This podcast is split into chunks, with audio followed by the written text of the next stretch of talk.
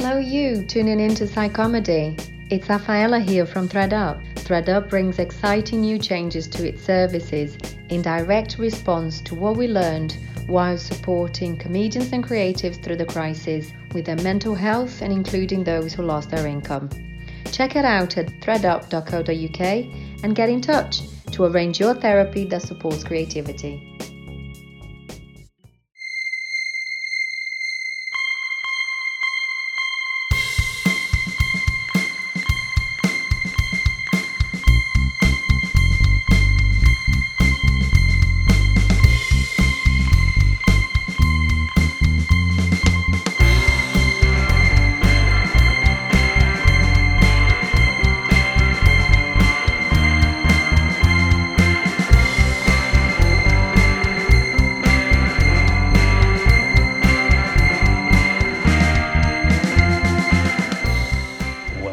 To Psychomedy. I'm your host, Nathan Cassidy, BSc in Psychology, and in part two of my conversation with the brilliant American comedian J.L. Cauvin, who became a Twitter sensation during lockdown with his amazing and hilarious Trump impression, we go back over his 17 year career to see how, despite the online success, it is stand up that is his first love.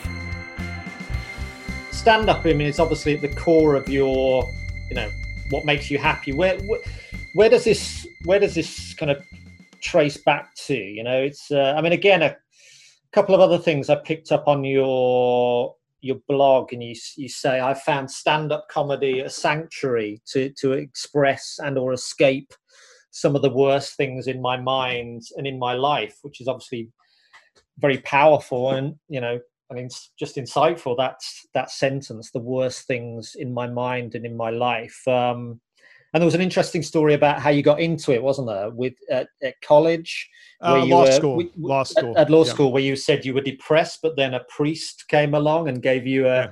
an idea. It's like The Exorcist. So, no. yeah, yeah. well, so, that's. I, comedy basically for me i mean and this is from going to a shrink and also just you know thinking more about your life um, you know, movies and comedy. My my family. Um, I'm not a child of divorce or anything, but I was a child in a very tumultuous household growing up. Uh, and laughter, whether it's sitcoms or going to a movie, was really the most calm time consistently for my family. And I was a violent little kid, and they made me go to a child psychologist. My school made me go to a child psychologist in fourth grade so I went there for two years, and I don't think it's a coincidence that around sixth grade is when I first started doing impressions. I don't remember being particularly funny before then, but around fifth, sixth grade, when I started doing impressions of teachers, of movie stars, that, and I, I've I've made this connection later in life where I think it's probably a bit of sublimation, where it was like I took some of that aggression, and sometimes I made fun of kids, but obviously making fun doing impressions is a, is safer than punching some kid. And i think that's where i began this lifelong oh to make friends or to get out aggression jokes are a good way or or a safer way or a way less likely to get you suspended from school and that continued. In college as a bench warmer on the basketball team i wasn't liked at first but then i started doing impressions and making people laugh and then that's how i made friends with everybody on my team. And then law school came about a more serious time a more isolated time.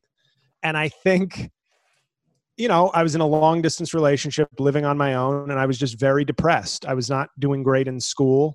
Um, you know my grades were fairly like this was the beginning of second year of law school. My grades were were terrible and i was living on my own and just just bummed and i couldn't get out of bed and i i didn't my girlfriend who was in medical school i think quickly diagnosed it and she knew she felt like i would be somebody uh, resistant to going to therapy especially on uh, you know zero dollar salary as a as a student mm. so she called a priest at georgetown who then visited me one day and I was like, Who are you? And he was like, I'm Father so and so. And we ended up having like regular lunches and just talking things out. And it kind of came about that I needed sort of a hobby. Hmm. And that's when stand up comedy, I was like, Well, I'm funny. And maybe I maybe I could try that. And after a few months, I tried it the following summer and loved it. And I think maybe it was, and my grades, my grades got much better. I was much more relaxed, and it was clear that like unlike other social situations, whether it's school or a team or family, where you're like, I can make them laugh and that's how I'll ease tension or make myself feel better.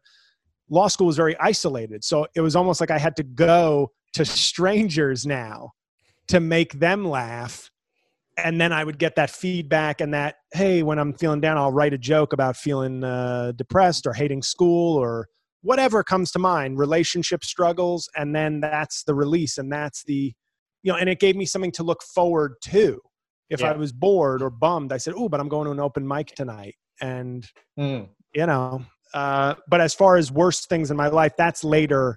Um, my second album was called Diamond Maker, and my first album, Racial Chameleon, was very, very happy. I think the spirit of it was a lot of impressions, lighter material. I'm still very happy with it as a first album, but Diamond Maker is the shift for the rest of my career because I went through an awful relationship oh. and the only way I could express it without just being enraged and and just super sad at the same time was comedy and and it's a good thing I wasn't famous because going to open mics I probably said cunt on stage uh, more in six months than I've ever said in my entire life and I knew, but but I wasn't anybody. I was just at open mics. Nobody cares who you are. If I had been famous, you know, people would have been cell phone videoing, going, "Look at this vile material," which is why I'm always so angry when people judge open mics or stand up comedy as like mm. workplace dialogue. but I because of my anonymity, I was able to work through that material. And then once I could see women laughing at the way I was presenting this pain, I said, okay, now I've mastered it. Now I'm at a place where I can present my real feelings, but I become good enough at presenting them that people who might be offended or think I'm chauvinistic are laughing because I've now packaged it the right way. So I'm mm. I'm exercising my demons, but in a way that some people who might not, if I was less skilled, they're now laughing at it as well. And yeah. that and then that became you know my comedy career still had light whimsical stuff still had impressions but like it was a deeper mining of my own thoughts and feelings and i had a horrible relationship you know a decade later that if you've listened to all of thoughts and prayers there's a yeah. 15 minute story track on the second disc hmm. that was very real and i mean i don't think i've i've cried in public i think probably once as an adult and it was in the middle of chicago when I hmm. found out that a very close friend uh, had done me dirty. And because yeah. I was, once again, comedy had to be the vehicle because I can't walk around crying all the time and I can't go and mercilessly beat someone up. So yeah. what's the once again, and that was the you know making that funny and telling it in a way was such a a proud moment for me in a weird way because it was like I can really turn. Yeah, I dealt with it you know that that album was four years after I found out, so I had time to process it for real. I didn't I didn't go into the uh, comedy club the next night and go watch this, guys. It took a long time for me to process that and to deal with losing a friend and yeah. having somebody lie to me for so long, like uh, the the person that I was on and off again seeing. Yeah. But to turn that into a great bit was just it. It felt not to use a cheesy word, but empowering. And I rarely mm. use that word because it felt like I can take, and like I said, not as a crutch, not as a crutch to escape dealing with it, because it was four years later. It wasn't, it wasn't, I wasn't burying it under comedy. I had dealt with it and now I could turn it into comedy and something, if not positive, something humorous. Mm. Um, so that's what I meant by turning bad things in my life into into comedy. Yeah, it's lovely, and uh, and as you say, those are the things that take the ten years plus of work to uh, not just come out onto a comedy club and either want therapy or call that person a cunt. yeah, it's, uh, it's beautiful. So, um, so yeah, we talked about comedy, I guess, rescuing your mental health at college, maybe when you first started, and, uh, and at various points. There's a, and that's only from hindsight, you know. Yeah, it wasn't like in the moment. I, I'm always wary of people who say like comedy saved me, and I'm like, you've been doing open mics for two months. How do how do you know that? That's just like as a romantic ideal you're spouting. Me, it was from looking back, you know, ten years, fifteen yeah. years Of course, yeah. retroactively going, oh, that's what it was doing. Yeah. That's what I was using it for. Comedy saved me after one gig. I'm better now. I'm cured. I don't need therapy. I've done one five minute spot. Um, but there is there is a trade off, isn't there? There's a trade off, obviously, with comedy and mental health. That with when I'm not when I'm not doing comedy, I'm suffering greatly um, because I'm not doing comedy, and that's the thing that makes me happy. But um, you know, it comes it comes at a cost, doesn't it? Comedy, and again, from your blog, you know, it said, you know, I'll be a I'll be a stand up comedian at all costs. You know, I had cost myself relationships, financial stability, physical health, and happiness in pursuit of making myself a real stand up comedian. So again, it's this trade off, isn't it, uh, with mental health? You've got to do it, but you're going to suffer mentally by doing it. And I wish it. I wish it wasn't. It wasn't an. You know, that's not a conscious choice. That's me looking back and saying, once I realized I was really good at this, it it felt like, um, you know, I had an, an ex. One of the exes that I've spoken of, um, was a compet a highly competitive athlete in her youth. And it came to a point where it didn't work out. You know but at 14 or 15 when it doesn't work out you have time to adjust. But i knew when we were seeing each other it still bothered her. You know it still was a source of of wow what if i tried a little harder? Or what if i had and she had said to me i remember she said your dream is still alive. Like your dream can still happen. Mine ended in high school. And i thought I, I sometimes think about that. I try not to think about that person too often but that stuck with me where it's like if i quit you know it's sort of a goofy way of thinking about this. If i quit comedy i am a failure. I have failed. Mm. if i never quit i can only be failing but i have not yet completely failed there's always a chance to turn that around and for me it's it's it's Was was that what happened? Sorry, just before you released that viral video, then you you were you were quitting but not quitting. You were kind of quitting, but not really. You couldn't fully quit because that, as you say, would be a failure. Right. And I think what I was doing was saying I'm reprioritizing. Mhm. Um, the fact that I was making the videos shows that I was not like, I am now a serious person who will no longer contribute comedy content to the world. And I had just written a pilot and I was still emailing clubs, yeah. but I was just saying I can no longer make this the priority, which Yeah. is in, in a, you know, and once again, those same people who will say comedy saved my life are the ones who'll say, if you love it, you can't quit. And I'll say to those people, I've done 10 times what you've done in terms of exposure, content, and effort. Mm. You don't get to tell me, like by some storybook methodology, what, what it takes. Mm. You know, like, is the person who dies at 60 living alone with no money in the bank, but who's still trying, is he some sort of noble hero or, or, or did he prioritize incorrectly or is it somewhere in between? But this idea of like you've got to keep going for it is something a lot of people say who either will never make it or who've already made it. It's never the people in the muck in the trenches who are going you can't quit. No we're all like yeah this sucks. Where we're, we're stuck. This is terrible. Like i totally get it if you quit. But the a room headliner or the open micer who started a year and a half ago they're always telling you well if you love it you can't quit. It's like yes you can you can get divorced you can marry somebody because you love them and then you can get divorced what makes comedy something that cannot be divorced yeah, nice. So, um, yeah, I mean, thank God, thank God you have never quit. And uh, as I said, you. listening back, listening on those albums and that Milli Vanilli stuff, and but several bits is kind of perfection in a way for me Oh, in thank comedy. you. It's beautiful. As I say, that silence that you get with that bit, it's like, well, you can't make this funny. Yes, I can. And not only can I make it funny, but I can make it funny just basically saying exactly the same thing, but two minutes later when I put it in context. It's beautiful. uh, this i am not kidding you that that feels better than like a million hits on twitter because it's like that's that's what it i mean i don't know that's yeah. That's what it is. It's it's it's about making something challenging yourself and making people laugh. And it yes it's a little bit of a show off move to be like watch i didn't intentionally dig a hole but I did. yeah, yeah, and yeah. then I I jumped out of it with a huge applause break, and it, yeah, yeah. it's Yeah. so it's by saying the so same good. thing. It's Right. great. It's it's great. Um, so we're going to play in a clip now, not that clip. So that Mm. uh, go and listen to thoughts and prayers um, to get the to get that bit. But here's a bit um, that I also love, and is you is, is your is your closer, I guess, for this uh, album. So I hope we're not we're not giving away uh, Nah. too much. But I just love I just love this bit. So this is a bit a bit that's rebooted from your first album that you mentioned, uh, Racial Chameleon.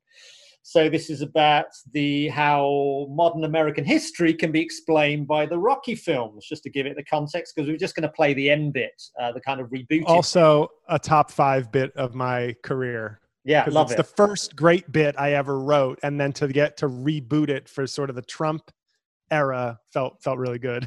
Yeah. So in short, the bit is about how Rocky's opponents mirror what America was afraid of at the time. Correct Right. me if I'm wrong. Uh, I've released, you go through them all. So uh, Creed, wasn't it? An articulate, successful black man. Uh, Russia, communism, a kind of fringe white guy from Oklahoma. So you went through them all. What America was scared of at the time. And then in this clip, you say, with Trump, this pattern has now hit a snag. Point of this is it tracks America. Except now it doesn't, because I feel like Trump winning is like if Paulie were the heavyweight champion. He beats his sister, he's racist, he steals money from Rocky and Rocky 5. That's Trump. And like if you were to say to somebody, oh, who wins the title belt in Rocky 8? Paulie! But isn't Paulie 80 and racist and has never boxed in his life? Yeah. But we wanted something different.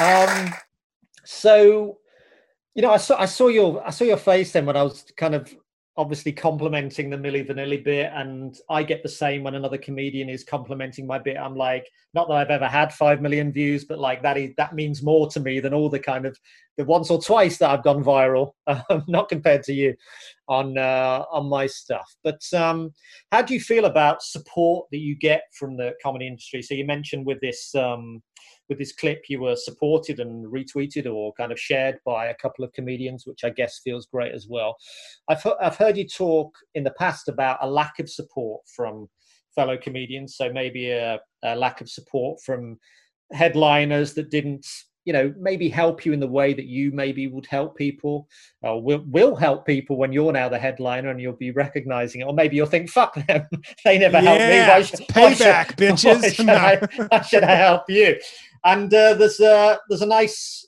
story, isn't there, about Patrice O'Neal being the exception to this. Um, Right.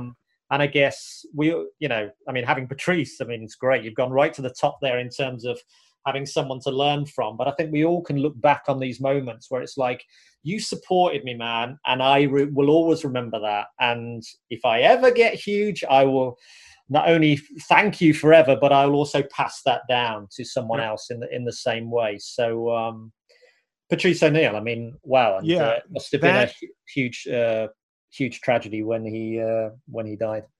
Yeah, that was, I mean, I was familiar with him before I worked with him, but not to the extent that a lot of my friends were. So I got to host for him at the DC Improv in 2010. And uh, it was great.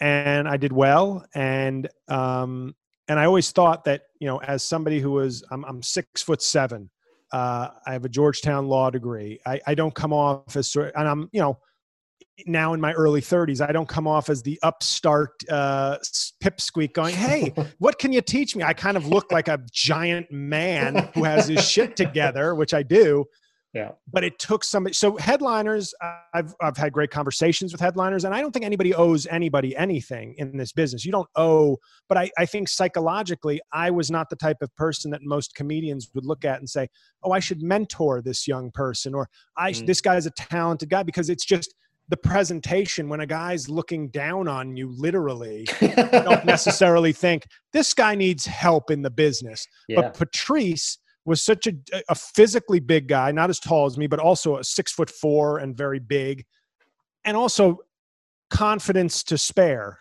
arrogance to spare, unjustifiably, and uh, one of the top comics of of his era. Mm. And I opened for him, and afterwards he was ripping me to all the local comics, but in a very, as as any comic would know, a very inclusive. The way he would like you know, he was saying this guy comes into the green room and says, "Oh, I normally feature," and he norm he was going off on these riffs, ripping me, but it was hilarious, and it was a. Some comics might have been like, "He was so mean to me," but I knew what this was. This was this was razzing a teammate. This wasn't mm. "fuck you," I hate like get out of my face. Mm. And the two things he did during that first week, he said on one of the subsequent nights of the shows, he said, "I really like that Rocky bit." not the, you know the original i go oh i didn't do that. He goes yeah no i didn't I, I checked out some of your stuff. And i was like whoa. In my head i'm like ah oh, that's great. Yeah. And then or he had checked it out before when they told him who was emceeing he might have checked it out then but he he communicated to that the first week. And then he asked for me to host again his next time through now I lived in New York. I was not local, but my brother lived in DC. So I was like, I'm there. Like, yeah. I don't have to put up a hotel. I'll make it a family visit.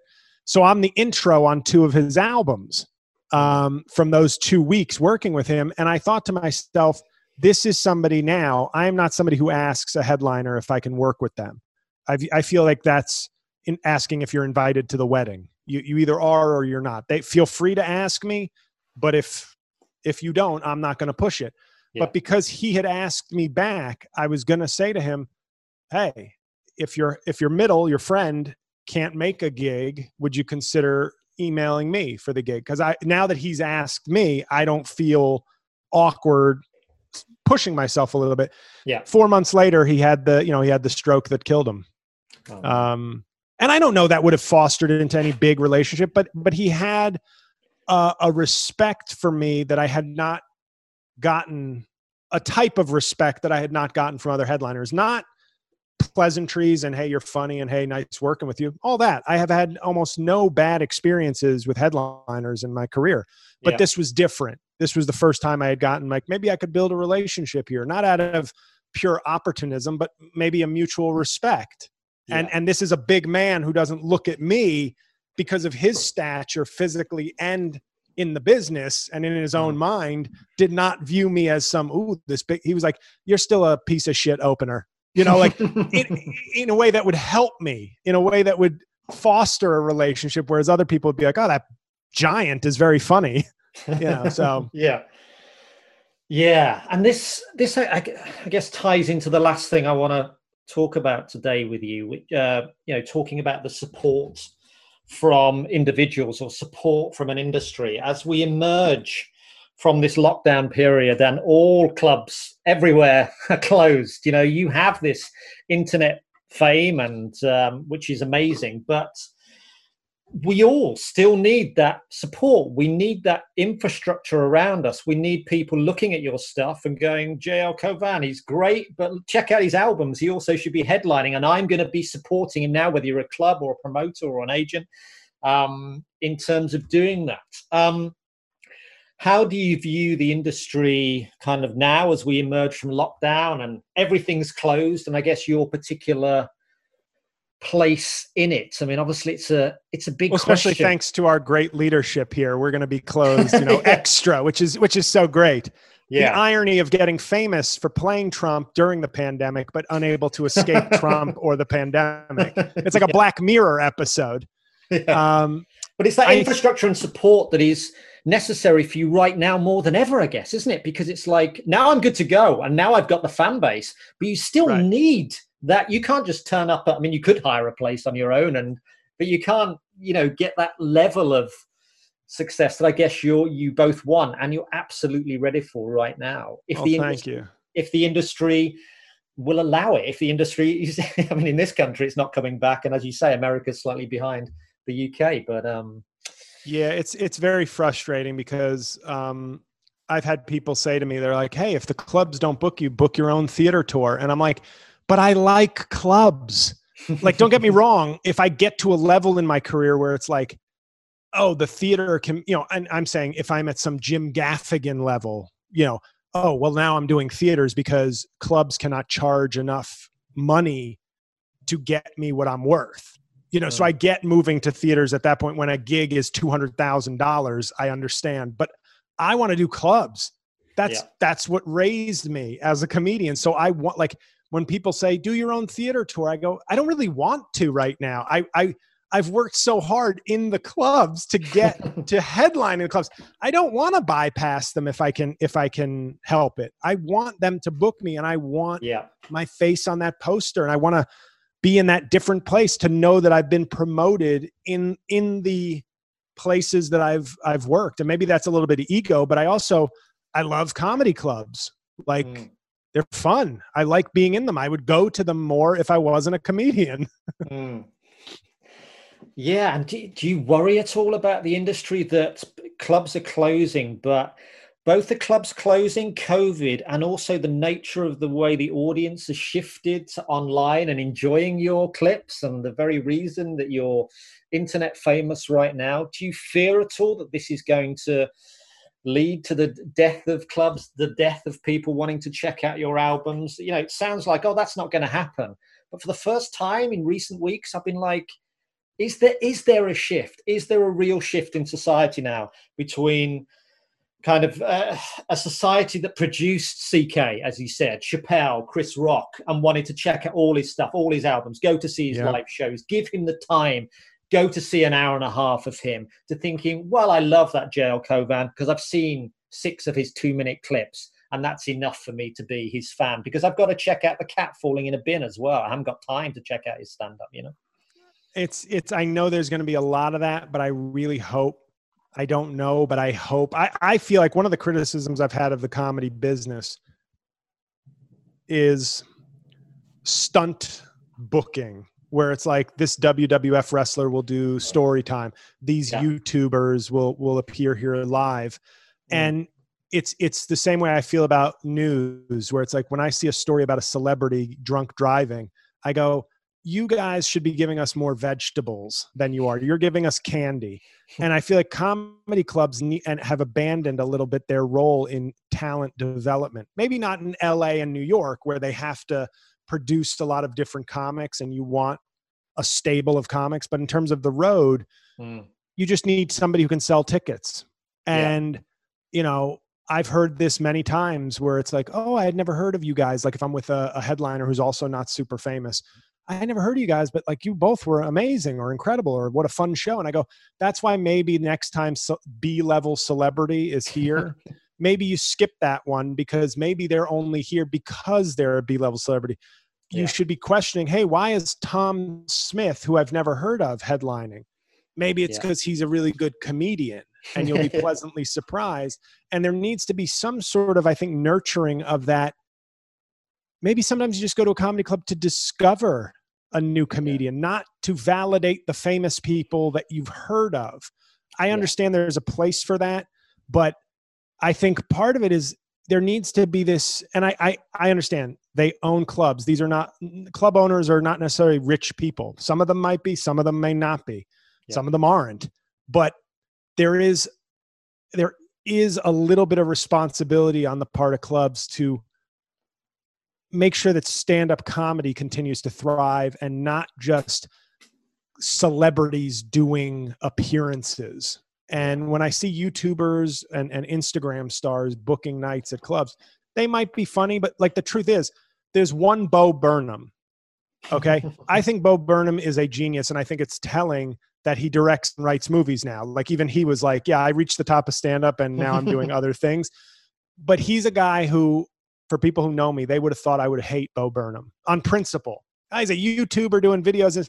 The guy's a genius. He is a once in a generation talent, in my Yeah. opinion. But now the lesson from that, I think, in some ways, was not, hey, Bo Burnham, we should look for the next Bo Burnham. It's like, let's just look for the next internet person who can sell out. And that's a weekend that doesn't go to a comedian. That's a weekend that doesn't go to somebody who's maybe developing a real act. And I don't know where the line gets drawn because it's not my business, and they ha- they have to sell tickets. But somewhere, comedy clubs have to nurture comedy, not just sell tickets. It's easy for me to say that, but that's that's my fear is that with all this celebrity, no comedian that knows me or looks into what I've done is going to think, "Oh God, they booked the they booked the Trump impersonator, they'll see. And a real comedian who knows anything about me will go, oh, no, no, no. The dues have been paid, the skills yeah. are there. This is no different than if he had booked a sitcom and then was able to become a headliner from that after putting yeah. in all that work. But there are other people who are going to book things that don't have the chops. Um, yeah. You know, that that also get that opportunity. Yeah. And that will be the amazing thing when you are headlining these gigs in hopefully a couple of months that the audience will be coming along and going, Oh, it's the Trump guy. And oh my God, he's fucking awesome at stand up as well. How did that happen? You'd be like, Right. Just like, I didn't learn stand up in three months since I got this internet phone. And I will take that. Like those people, I'm fine with. If yeah, whatever yeah. gets you in the door, um, the people who I won't be okay with, though, will be the ones 10 minutes into my 45 or 50 minute set who scream, Do Trump! I'll be, Get out of here. You'll you get it eventually. You copied this off Sarah Cooper. right. There'll be, there'll be picketers outside my show saying, uh, Free Sarah Cooper.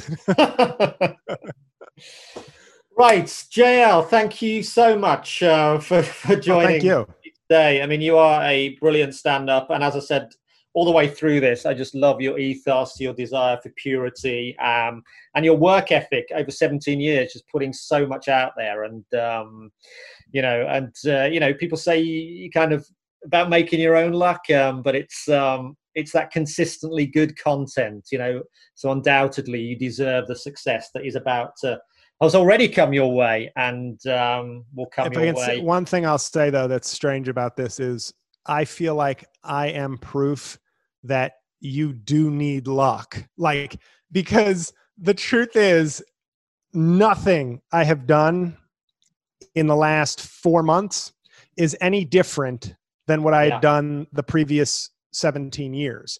The yeah. or 16 and change the difference is a pandemic hit. And i think that my joke about that and i have i already have written 45 minutes on my sort of unique there's you know there's a handful of people who've had my experience. Sarah cooper would be one mm. where it's like into a greater degree but in terms of who's really gotten famous whose lives have changed and could tell a good story based on covid. Mm. and i am one of those people. And i think i have the chops to tell it in an incredibly entertaining way.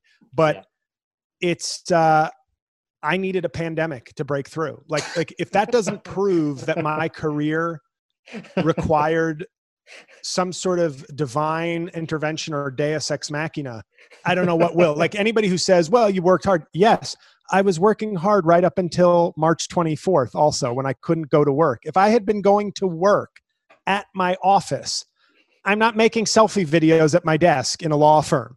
I'm just yeah. doing my work and going home.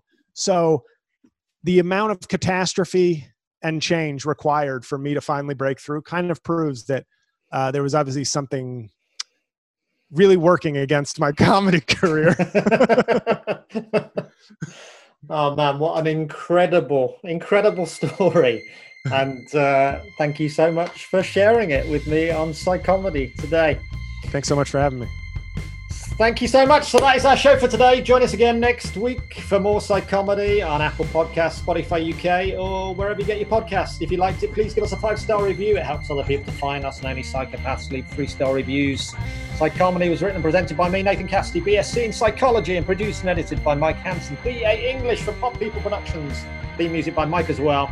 So that's Psychomedy. Please subscribe, rate, and listen back on all the great episodes so far. They're listed, and there's video clips and more at psychomedy.co.uk. Follow us on social media at Pod People UK, at Psychomedy Pod, at Nathan Cassidy, and at JL Cauvin.